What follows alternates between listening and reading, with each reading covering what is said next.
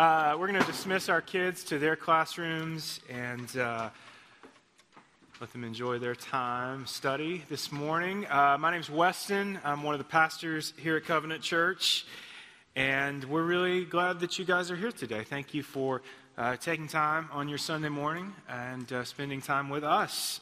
Uh, we are in the middle of a series, a teaching series called Multiply.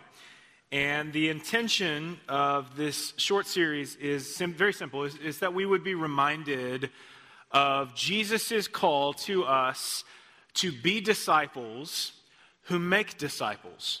And so, what we mean when we say that is, is that we would be followers of Jesus who are helping other people to follow Jesus.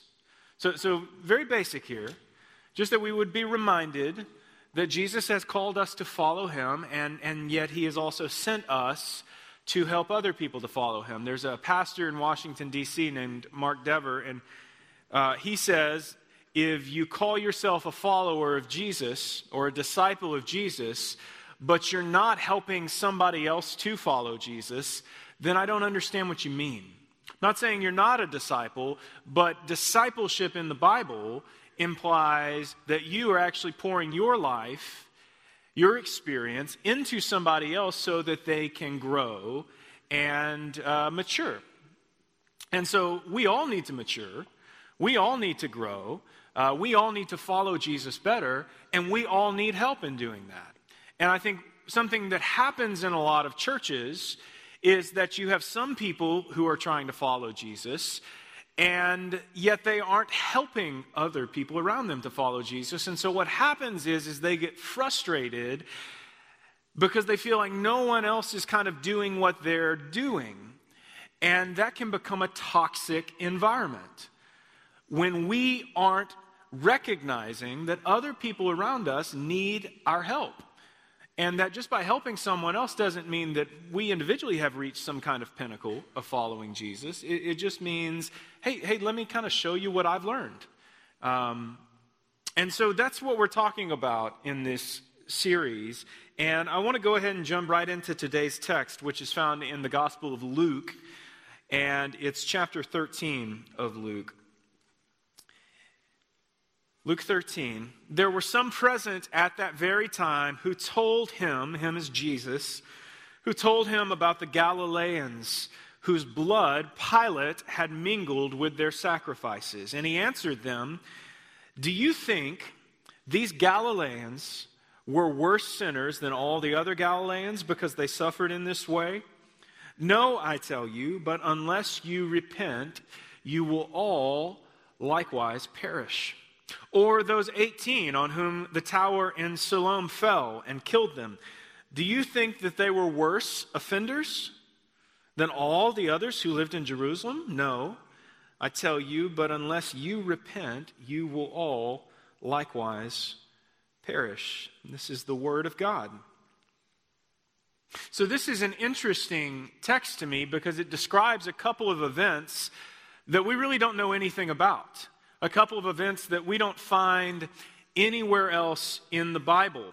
And the context here is that Jesus is out teaching, and a crowd has assembled, and some people in the crowd ask Jesus, I guess, kind of about his opinion on this horrific thing that has happened, this violent event that has taken place. And, and what we just infer from what we just read is that Pilate, Pontius Pilate, the same Pontius Pilate that we see later on in the story of Jesus, that Pilate had apparently put some people, some Galileans, to death while they were either making or on their way to make sacrifices to God. And we, we don't know exactly what happened here, but, but that seems to be what people were asking Jesus about. And, and Jesus' response to that question is really interesting, and, and it's, I think, an accurate picture of what would have been a common perception during Jesus' day and culture.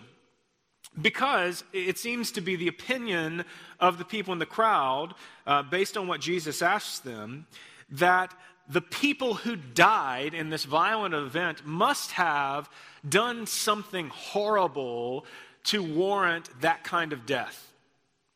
So, this was perhaps a common cultural perception that if somebody died in some kind of really tragic or horrific or violent way, then in some way, perhaps, maybe this was God's retribution on them for being especially heinous sinners. And yet, how does Jesus respond to them? Um, Jesus says, Do you really think that these were worse sinners than all the other Galileans? And I, and I think vis a vis to the crowd assembled, do you think you are less of a sinner than these people that died? Now, before we go forward, um, just to kind of bring this home real quick, do you believe, think about your own life, do you believe that you are less of a sinner than somebody else that's out there? Maybe somebody else on your street or at your office? Or do you, do you think that you are less of a sinner than someone else? I think if we're being honest, of course you do.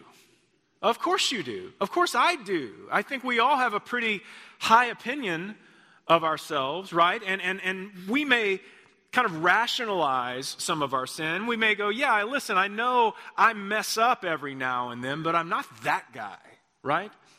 I haven't done that. You know, like, we'll say things like, you know, I've never killed anyone, right? So does that make you less of a sinner? than someone else. And I think one of the things we have to notice here with Jesus is he isn't like quantifying sin, is he?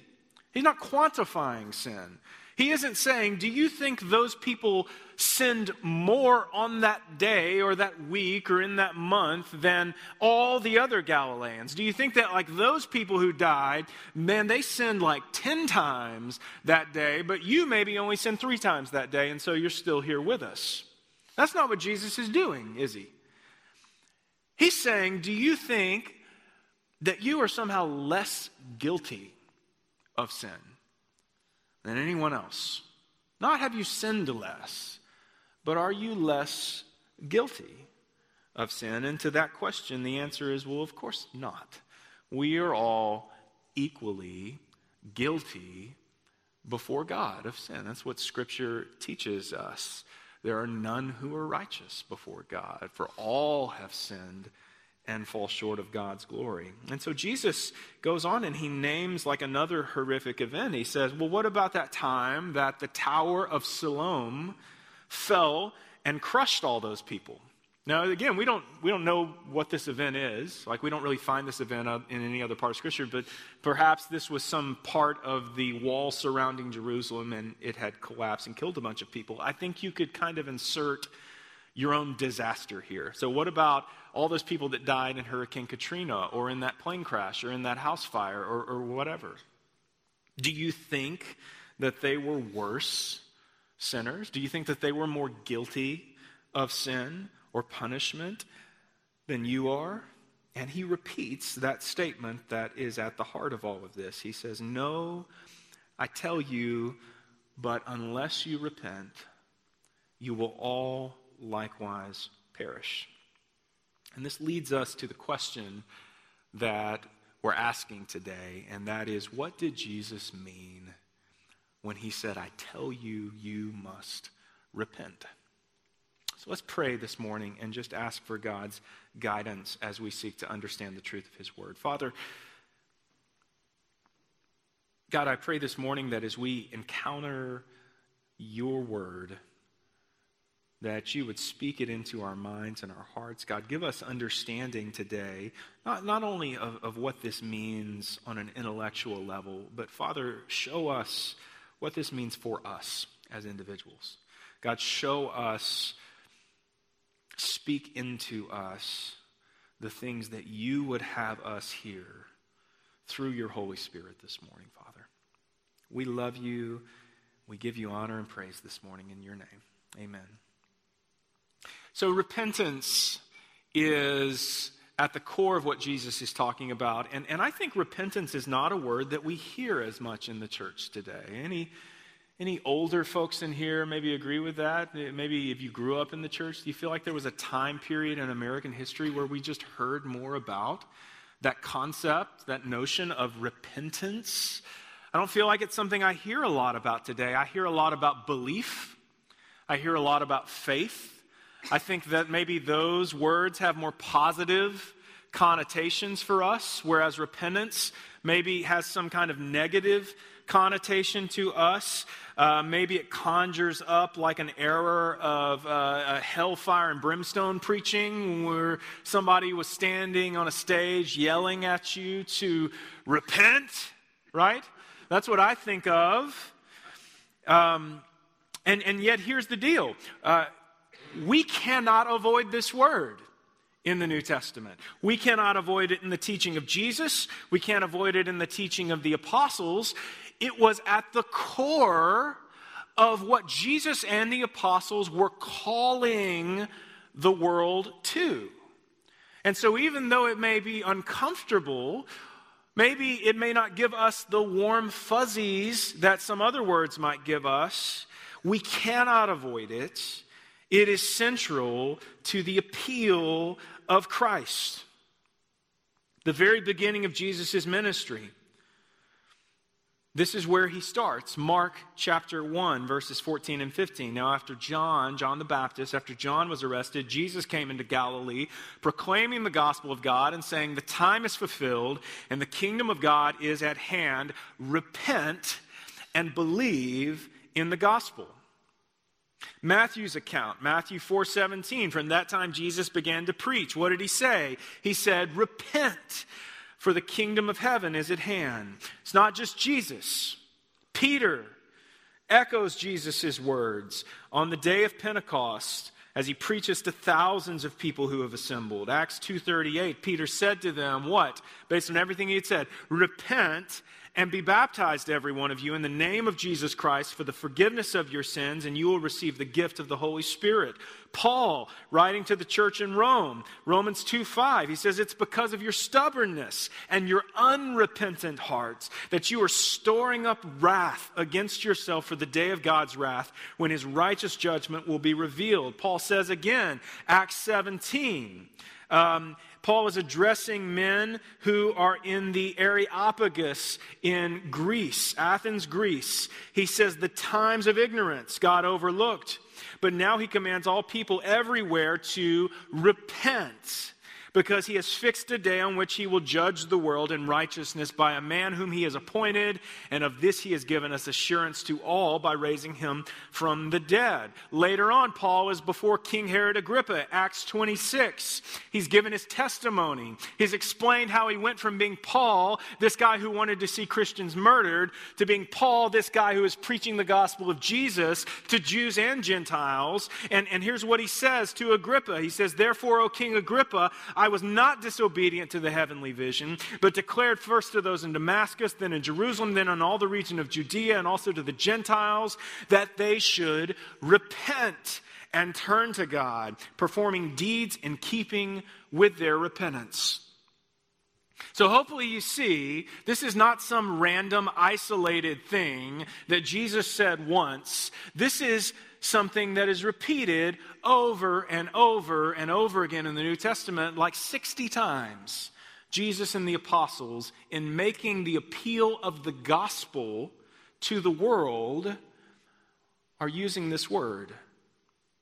So, this is core.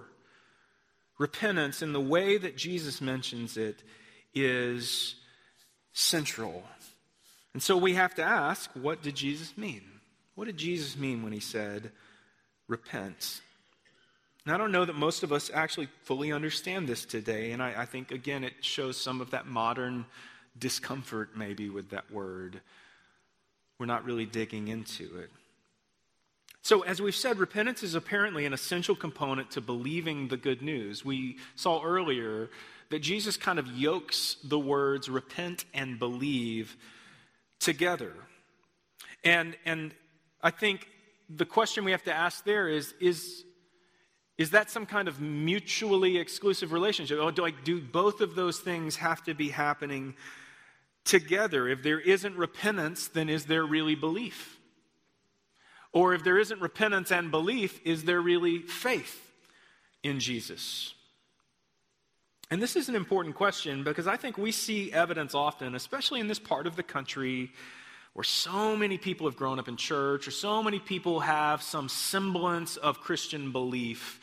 What does this mean? And, and what are we supposed to be calling people to as people who believe the gospel. I think there are a lot of people around here who claim to believe in Jesus, and I think they do to an extent. I, I, I think that there are people who believe facts about Jesus. Um, I believe Jesus was a real person.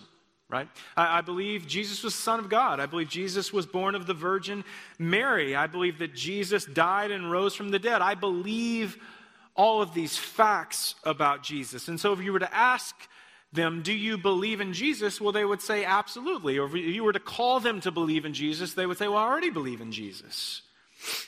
But here's the deal salvation, salvation is not based on you simply believing some facts about Jesus. Right? That, that's, that's not what Scripture says about salvation. Scripture says that salvation is based on what? Faith in Jesus. Not just ascribing to the list of things, theological beliefs or doctrinal beliefs about Jesus, not just affirming those things or agreeing with those things, but placing your faith in Jesus. And I think there are a lot of people around here who maybe kind of affirm or agree with a particular set of theological or doctrinal statements. But salvation isn't based on whether or not you can answer the questions correctly. Think about the Apostles' Creed. Um, we went through the Apostles' Creed here a couple years ago.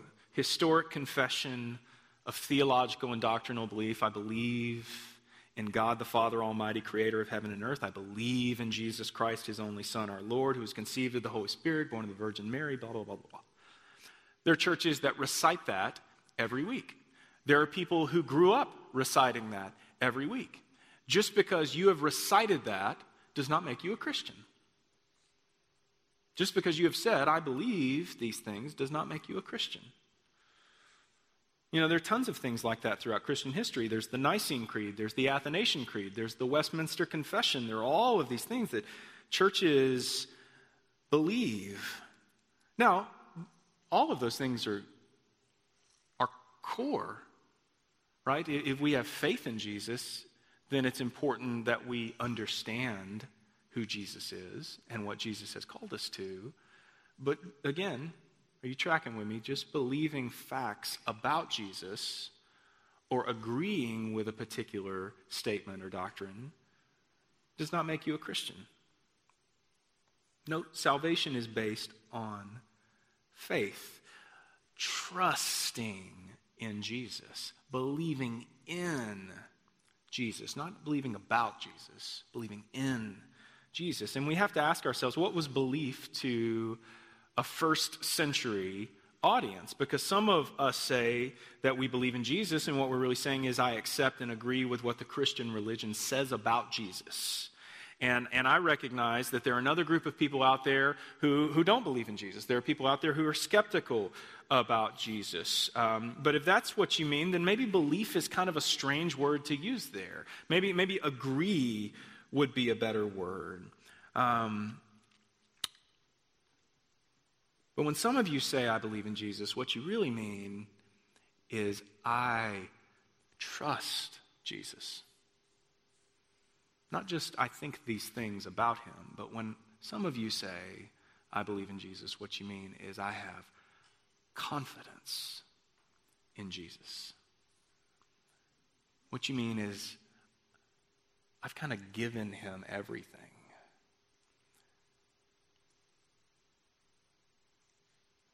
And that is more in line with what a first century listener would have heard when Jesus said, Repent and believe. Because that word believe in Jesus' context didn't just mean ascribing to a particular set of facts, it meant and denoted confidence. So when Jesus called people to believe the good news of the kingdom of heaven was coming near, um, he wasn't calling people to just agree with him that that was happening. He was calling people to have confidence in the fact that that was happening and that it was the greatest news that anyone could ever hear. And so here's the point if there isn't repentance, then it really calls into question one's level of confidence regarding what they say they believe. Right? If, if, what you say you believe has not translated into some kind of fundamentally different way of living, then doesn't it call into question the level of confidence that you have in what you say you believe? But that word repentance may still be murky for you. So let's drill down a little bit. Let's dispel some misconceptions about repentance. Uh, first of all, repentance isn't only about sin. Uh, I, I, find this fascinating, and, and I didn't realize this until I was studying this week, but Jesus never says this. Jesus never says, repent of your sins. That's what preachers say. I actually can't find that statement in the New Testament. Jesus says, repent it's one word. There isn't like a prepositional phrase that follows it. Um, Paul says things like repent and turn to God, but ultimately they are making statements, Paul, Peter, Jesus, in saying repent. It's not you just need to repent of one thing, you need to repent of your sin. It's just you need to repent.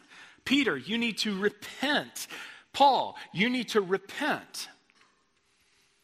And, and I think for many of us, when we hear about repentance, what we think is, I need to be less sinful in my life. That repentance is about behavior modification. That what Jesus is calling us to when he says repent and believe is what, what he wants me to do is he wants me to be a better me. He wants me to be a better person. He wants me to be a more moral person. He wants me to be a less sinful person. I love this quote from Tim Keller, pastor in New York City. He says, Everybody repents for their sins. Everybody. In every religion, there's nothing unusual about that. Even irreligious people repent of their sins. They see they've done something wrong and they say, I'm sorry. Right? Everybody repents. That is not what makes you a Christian. There's more to that quote that we're going to look at in just a second. But hopefully you get his point. He's saying that being a Christian isn't about simply saying, I recognize that I've done some things wrong, God. I recognize that I haven't followed you in the way that you want me to. I feel badly about that, and so I'm going to try not to do that anymore. That's not repentance. That's not what Jesus is talking about. Uh, just sinning less, again, back to that text we looked at this morning, just sinning less is not what repentance is all about. And just sinning less does not make you less guilty of sin. And it also leads us to our next point. Uh, simply feeling sorrow or remorse for our sin is not the kind of repentance that Jesus is primarily talking about. And some of you may be sitting there going, whoa, whoa, whoa, that's what I thought repentance was. Right? I thought repentance was about like recognizing how horrible I am, that I'm just like this terrible, sinful, fallen person. And repentance is about me recognizing that and feeling terrible about that. Um, and, and that, that somehow I, I, I just decide uh, to, you know, work on things. Well, well, that's not totally what Jesus means. And if you'll allow me to get real nerdy on you for a second, I just want to look at the original Greek text of the New Testament, which I think will give us some help here, because there are two basic words in the New Testament that are translated as repent or repentance. And the first word is metanoia. And, and metanoia is, and, and, and there's a cognate there. So metanoia means repentance. Uh, means repent. Those words are cognates of each other. This is what Jesus is saying when he's saying repent and believe. And this word is defined as a transformative change of heart. A transformative change of heart or a profound transformation. Notice it isn't just about feeling sorry for yourself or for your sin. It isn't even simply about feeling remorse for your sin. When Jesus says repent, when Paul says repent, when Peter says repent, what he is saying is undergo a profound transformation, undergo a profound change of heart. The second word we find in the New Testament is the word metamelomai. And the word metamelomai means what we just talked about, which is painful sorrow or remorse. And so this is the word we find in Matthew 27 3, when the gospel is describing how Judas felt after Jesus is arrested and then punished to death. The King James Bible says this Matthew 27 3. Then Judas, which had betrayed him, when he saw that he was condemned, repented himself and brought again the 30 pieces of silver to the chief priests and elders. Now, hopefully we know the story of Judas, right? And hopefully we recognize that the way that the King Jimmy phrases it is not the way that we would phrase it today. We wouldn't say somebody repented himself. But yet that's how from the 1600s, the King James Bible phrased it. I think the New, Te- New International Version actually gets at the heart of this. It reads this way It says, When Judas, who had betrayed him, saw that Jesus was condemned, he was seized with remorse and returned the 30 pieces of silver to the chief priests and elders. So, so what's happening here? Has Judas undergone a profound transformation? Well, just read on in the story of Judas, because what does he do next? he goes and kills himself. Right? Is that, is that what you think of when you think of repentance? The kind of repentance that Jesus is calling us to? Is that what you think of when you think of like profound transformation in Christ? No, no, no, no. That's this worldly sorrow and grief that leads to death. 2 Corinthians 7 8 through 11. This is Paul writing to the church in Corinth. He says, he had written them a letter. He told them they were terrible people and they needed to change. And then he writes them again, 2 Corinthians, and he says this For even if I made you grieve with my letter, I do not regret it, even though I did regret it. For I see that my letter grieved you, though only for a while. Now look, verse 9 As it is, I rejoice, not because you were grieved, but because you were grieved into repenting, into metanoia into the repentance of Jesus. For you felt a godly grief, so that you suffered no loss through us. Verse 10 For godly grief produces a repentance that leads to salvation without regret, whereas godly grief produces death. For see what earnestness this godly grief has produced in you, but also what eagerness to clear yourselves, what indignation, what fear, what longing, what zeal, what punishment. So Paul's saying there's godly grief and there's worldly grief, and only one of those things leads to life. Only one of those things leads to metanoia, leads to repentance that is profound transformation. And this is key for us and Paul's saying, I'm overjoyed that you felt terrible for your sin, but I'm even more overjoyed at what that has produced. I'm even more overjoyed at the fruit of repentance, because the fruit of repentance tells us that this repentance is real and it's godly. It's from Him, this transformative change of heart. So this is in contrast to just feeling sorrow, this worldly grief. How many of you have ever encountered a situation in your life where you felt badly for what you had done, but you mostly felt badly that you had been caught? You still really love the thing that you were caught doing. And so ultimately, there is not real transformation. You just hope you don't get caught again. Or you hope you don't feel that sense of embarrassment again. Maybe you see that with your kids. I'm sorry, but I'm not really sorry. How often have you responded to God in that way? And so Paul says, I know there is transformation here because there is fruit. But grief isn't the only thing that Scripture says produces repentance. Romans 2, Romans 2 4, Paul says, Or do you presume on the riches of God, the kindness, forbearance, and patience of God, not knowing that God's kindness is meant to lead you to repentance? And so it's not only a recognition of one's own sin that then leads to metanoia, to the repentance of Jesus, to godly repentance, but it's also seeing and recognizing and understanding and taking to heart what Jesus has done for us on the cross. Like, how amazing is it that when I consider who I am and what I've done and who God is and what His nature is like, when I consider the fact that He sent His only Son to die for me, I'm so bowled over by his kindness because I don't deserve his kindness. I'm so bowled over by his kindness that what it results is, in, is this profound transformation in my life. I've been so moved by his kindness.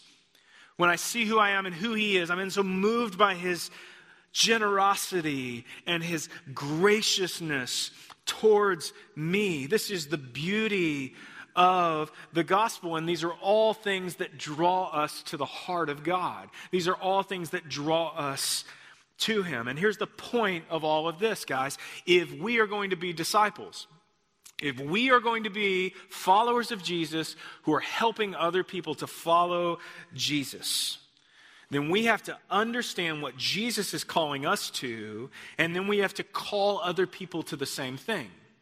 So, this is the example of the New Testament as well. Not only do Peter and Paul call people to this, but Jesus at one point sends out the 12 into the disciples into the villages. And what was the message that they took? Repent. It was the message of repentance that they took to the people that they encountered. So, for us as followers of Jesus in today's world, the real fruit of repentance is the fruit that comes from transformation, whole life transformation based on not just believing things about Jesus, but based on confidence in the gospel, based on a trust in Jesus. And the real fruit of repentance is that it's not simply that I don't cuss anymore right? Or that I don't smoke anymore, right? The real fruit of repentance is more than just moral change or just behavioral change. It isn't just that now I'm a nicer person or I live a little bit of a better lifestyle. No, the, re- the fruit of repentance is that fruit that comes from the confidence in the fact that I don't belong to this world anymore. I'm now actually a citizen of another world, sent here as an ambassador of my king to this world. And so I want to live not the values of this world, but the values of the world that I actually belong to, so that the people of this world see and long for and come to understand and trust in the kingdom that is coming near. And so my hope is not here, it is there. And I don't just mentally agree with that, I'm staking everything on it. And I'm like reorganizing my life around it. So as a result, I'm a totally different person than I was before, inside and out. It's not a mask, it's not a facade, it's not a show. That will only get you so far. Real repentance is inside out. Luke 3, Jesus encounters a Pharisee named Nicodemus, and this man comes to Jesus and he says, Look, I I think it's clear here that you're some kind of holy man. Like, it's clear here that you are from God, that you have some kind of godly power. And Jesus says what to him? He says, Truly, Luke 3 3, Jesus says, Truly, truly, I say to you, unless one is born again, he cannot see the kingdom of God. This is Jesus saying, Repent. Truly, I say to you, unless there is profound change, transformation, stepping out of one world and into another world, leaving and renouncing your citizenship in one place and stepping into the coming kingdom, then you cannot see the kingdom, Jesus says. Some scholars have argued, I think convincingly, that the word repent is maybe, maybe not the best word for translating metanoia in at least today's world. That maybe a better word is actually the word convert or conversion. That Jesus is saying, you must convert or you must transform and believe. And here's the audacity of the gospel message that we are sent to proclaim it dares to tell you that you need to change. The audacity of the gospel that we are sent to call other people to is that it dares to tell you that there is something wrong with you. And that you need to change. And isn't this like the most offensive thing that you can do in our culture today? We live in this morally relativistic culture, this postmodern culture. Moral relativism says that there's no such thing as absolute truth, right? So, so something can be true for you, and something totally different can be true for me. And as long as you let what's true for you be true for you and what's true for me to be true for me, and as long as you don't try to impose your truth on me, then we can all get along. That's, that's the world we live in, guys. And, and, and a lot of moral relativists think that this is the key to like unity in the human race. That if we can all just like bear along with other people, right?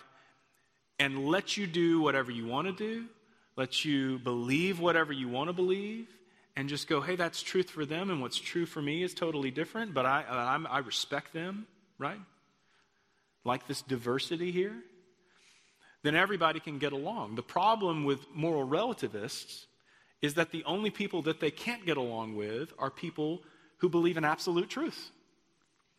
Right? Because the moment that I tell you that what you just said is not true, then, then I'm like a bigot right? And yet, guys, this is why Scripture says that the gospel is offensive. Um, and so, that's a challenge, right?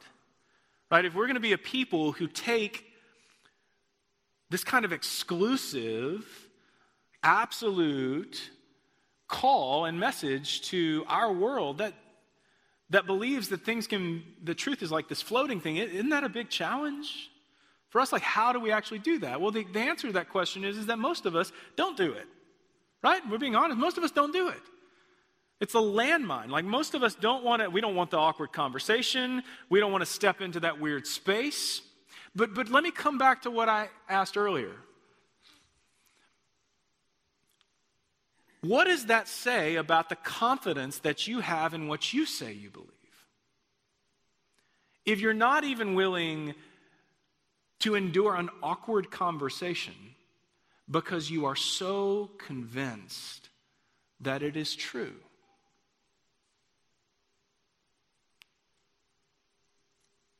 What does that say about us? You know, a lot of your friends and neighbors and coworkers, they think that way. And, and so I just want to close out this morning um, with a few quick thoughts on maybe how we actually call people to repent in today's culture. How, how do we call people to convert? Um, to trust not in themselves, but not to have confidence in themselves, but to be born again. Um, and, and so, number one, I think we have to live a better story. And, and the reality is, is that uh, when you start looking at statistics, people who call themselves Christians and people who don't call themselves Christians, like there's not a lot of difference there, right? Uh, you've all probably heard like the divorce statistics. Well, if you read the Bible, well, the Bible says things like God hates divorce. And yet you look at people who claim to love God and follow God, and you find that they get divorced just as often as people who don't love God or who don't think God's real. Like, there should be some enormous discrepancy there. Do we agree? And you can just start adding to that list.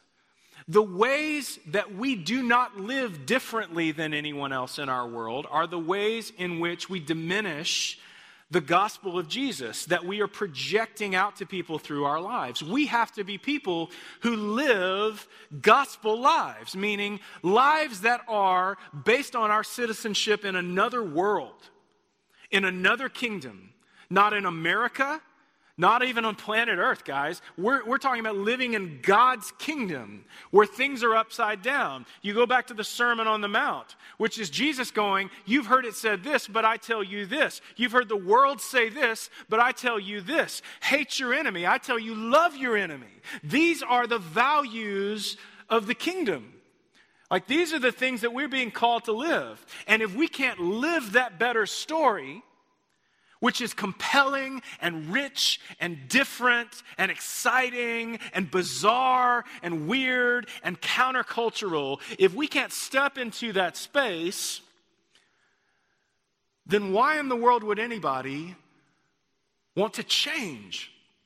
If our lives are just as miserable right? If we're just as unhappy, if we're just as like depressed, if we're just as anxious, if our marriages suck, if, if our parenting sucks, if like all of these things are all the same for everybody, if there's nothing different about us because we've been saved by Jesus and we now live in another world, then why would anybody transform? Why would anybody even desire that? Are, you, are y'all with me? Does that make sense? So, so we have to be different than the rest of the world. And, and not different in like this old school moralistic way where, well, we're different because we don't drink. No, that's not what we're talking about. Different in that we model the values of Jesus. We model the values of the kingdom, and we want other people to see the gospel in and through that. Uh, secondly, we have to demonstrate confidence in Jesus in our lives. If you call yourself a person of faith, if that faith is placed in Jesus Christ, if you're saying that's where my hope is, that where, that's where my eternity is, he, he owns the cattle on a thousand hills, He gives me everything I have, anything, you know, all that stuff. If you believe that, then you've got to make decisions that are in line with that thinking right? Because other people are watching you. And, and you're just proving your hypocrisy in that. I, no, I'm not different than you in this. But if you say that my faith, my life revolves around the Messiah, Jesus Christ, who died and rose from the dead so that I might be adopted into God's family, all that is true, then how I parent my kids, should be different. How I make decisions about money should be different. The way that I treat other people should be different. The way that I show other people that my trust is not in myself, my trust is not in my money, my trust is not in my stuff, my trust is not in my job, my trust is not in my family or any of those things, or in the stock market or my retirement or any of that stuff. My trust is not in that stuff. All of that stuff will fade away. My trust is in something that is unending and eternal. We have to demonstrate that to people. We have to show people through our lives and through our decisions and through our actions that that is actually true. Three, we've kind of touched on this. We cannot just focus on moralism, right? So, so here's what I mean by that uh, Jesus did not send out the apostles to change people's behavior. That was not their primary mission, was it? He said, I want you to go. I want you to go preach the gospel, right? I want you to go make disciples. I want you to teach them to obey everything that I've commanded you. But, but there's kind of an order to that, right? Isn't there? Let's, let's make disciples. And the way we're making disciples is by teaching them to obey all things that I've commanded you. What the church does more often today is we demand moralistic living or behavior modification from people who don't even claim Jesus, from people who aren't even claiming to be Christians. We demand that they live in the way of Jesus, and we are um, we're turned off by them. We're appalled by them. Uh, we distance ourselves from them. We boycott them when they don't behave like Jesus has called us all to behave. Now, here's here's the problem with that. Those are the very people that we are called to take the gospel to.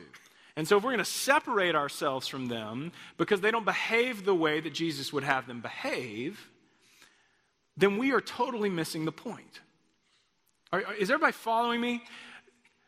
So, so, yes, there is fruit that comes from the transformed life.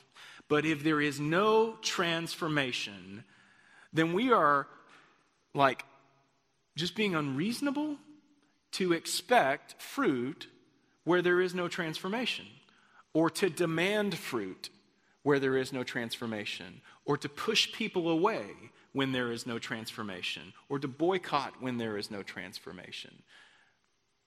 And so, if we're going to approach our world with this message of the gospel, then we can't just focus on moralism. And then finally, we have to live unashamed. So um, Paul says, I'm not ashamed of the gospel, famously. He says, Why? Why am I not ashamed of the gospel? Because it is the power of God for salvation to everyone who believes.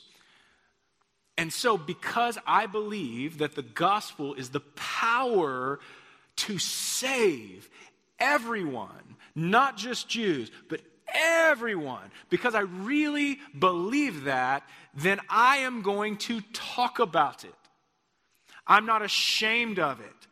I'm not going to be worried about the awkwardness of it. I'm not going to be embarrassed by it. I'm going to be willing to go to jail over it. I'm going to be willing to be stoned over it. I'm going to be willing to th- be thrown out of cities over it because I know it is the power of God for salvation. And so we have to live lives that don't just demonstrate a better story and don't just demonstrate confidence in Jesus and, and, and don't just focus on the behavioral side of things, but living a life where we go, man, I really believe that this is true. And the fruit of that transformation for me is that I'm not ashamed of it.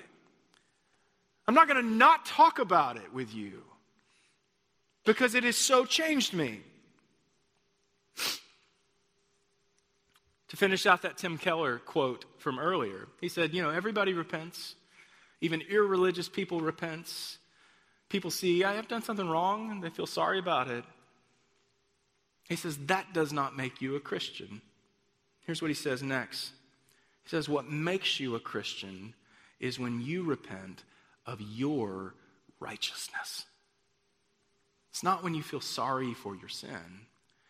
What makes you a Christian is when you repent of being your own God. It's when you recognize, I'm a terrible God.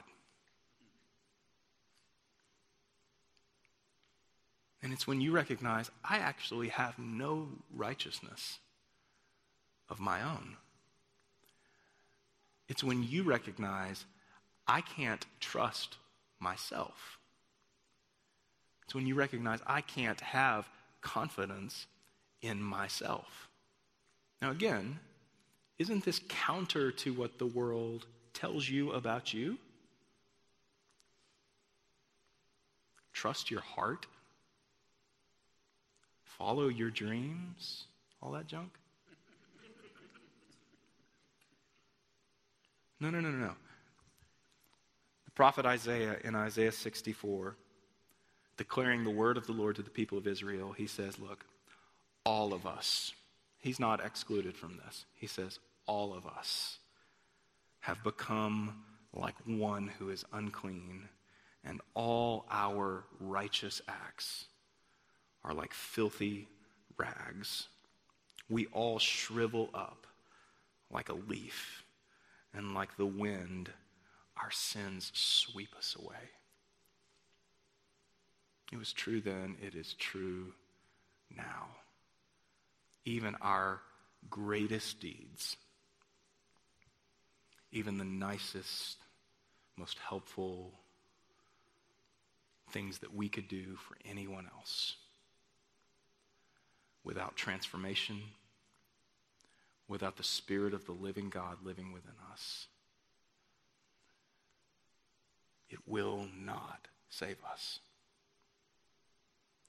And compared to the righteousness of Jesus,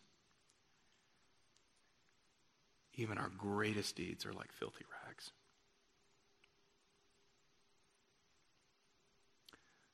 Repent. This is the message that we are called not just to adopt in our own life, but to take to our world. And as we seek to be disciples who are helping other people to follow Jesus, we all need to hear repent every day. Because every day I wake up and I think, you know what? I, I wonder if my way is actually better. Or I don't think about it at all. And I realize that my natural default is not to trust God, is to try to trust me. I need to repent. I need to transform. And so do you. Let's pray. Father, we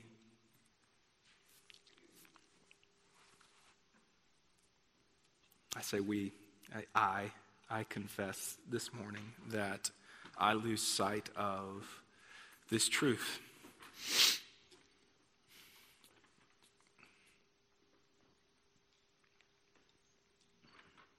I forget not only the goodness of your gospel,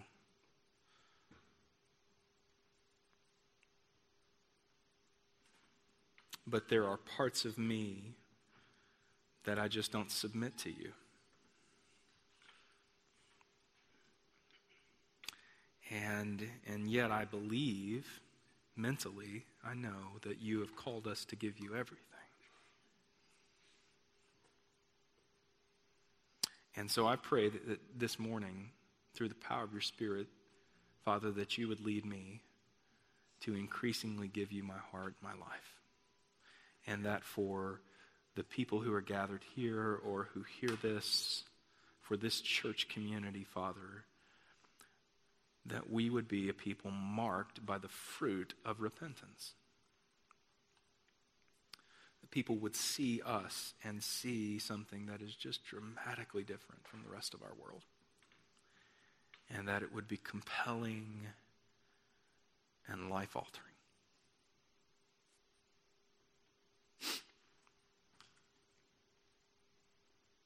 Father,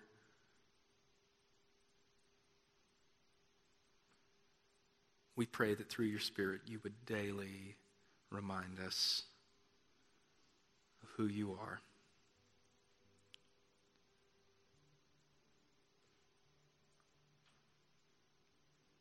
And that we would see your gospel go out and change hearts and lives. Use us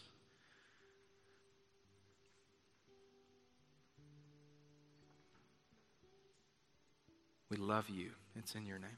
Amen. Amen. Um, as we do most weeks, we have a time of communion this morning. And, and here's, here's what's so cool about this this is something that Jesus has given us. And I think it falls right in place with everything that we've been talking about this morning because I think the purpose of this is to remind us, it's like a ritual to remind us of everything that we just talked about, right?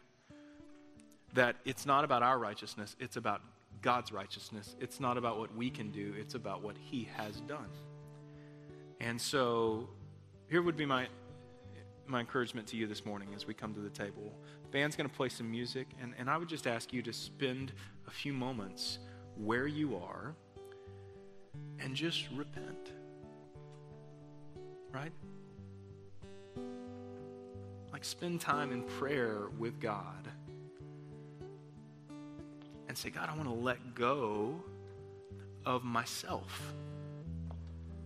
And I want to give that all to you. Father, may your spirit lead me to surrender everything. Just spend some time with Him this morning. I'm going to be at the back. Luke and Jason are going to be around as well. If you'd like to pray with somebody or talk with somebody about what God's doing in your life, please do. Please do. Um, this is a time for believers. If you're here this morning, you're going, I'm not sure I'm a believer, uh, then it's okay to sit this one out. Um, but we would love to dialogue with you about that and uh, just uh, answer any questions that you might have. And so I hope that you'll uh, take that opportunity this morning.